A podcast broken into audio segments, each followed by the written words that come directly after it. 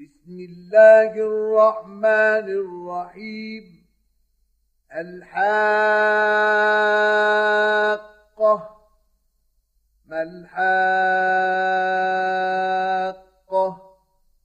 وما أدراك ما الحاقة؟ كذبت ثمود وعاد بالقارعة.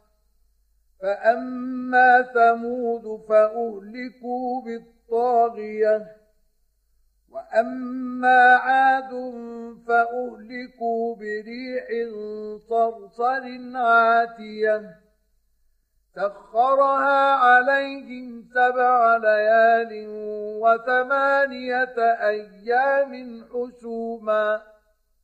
فترى القوم فيها صرعى كأنهم أعجاز نخل خاوية فهل ترى لهم من باقية؟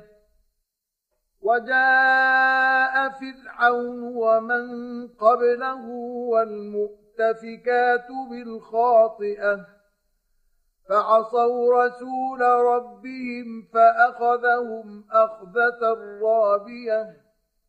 إنا لما طغى الماء حملناكم في الجارية لنجعلها لكم تذكرة وتعيها أذن واعية فإذا نفخ في الصور نفخة واحدة وحملت الأرض والجبال فدكتا دكة واحدة فيومئذ وقعت الواقعة وانشقت السماء فهي يومئذ واهية والملك على أرجائها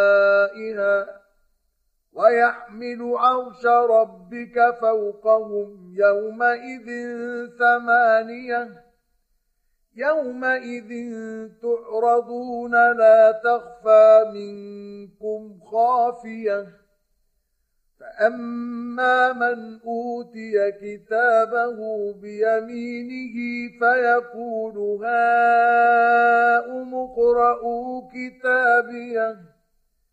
إني ظننت أني ملاق حسابيه.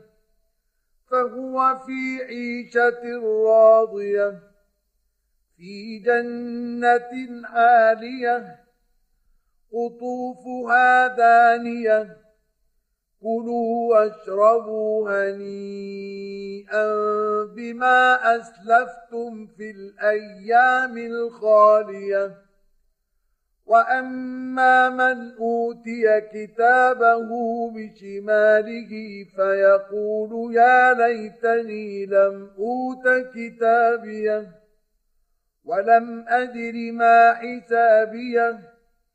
يا ليتها كانت القاضية ما أغنى عني مالية هلك عني سلطانية خذوه فغلوه ثم الجحيم صلوه ثم في سلسلة ذرها سبعون ذراعا فاسلكوه.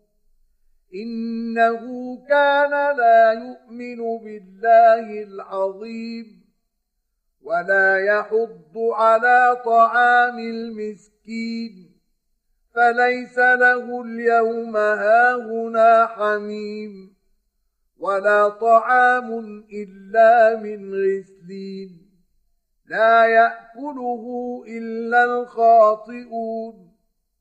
فلا أقسم بما تبصرون وما لا تبصرون إنه لقول رسول كريم وما هو بقول شاعر قليلا ما تؤمنون ولا بقول كاهن قليلا ما تذكرون تنزيل من رب العالمين. ولو تقول علينا بعض الأقاويل لأخذنا منه باليمين ثم لقطعنا منه الوتين. فما منكم من أحد عنه حاجزين.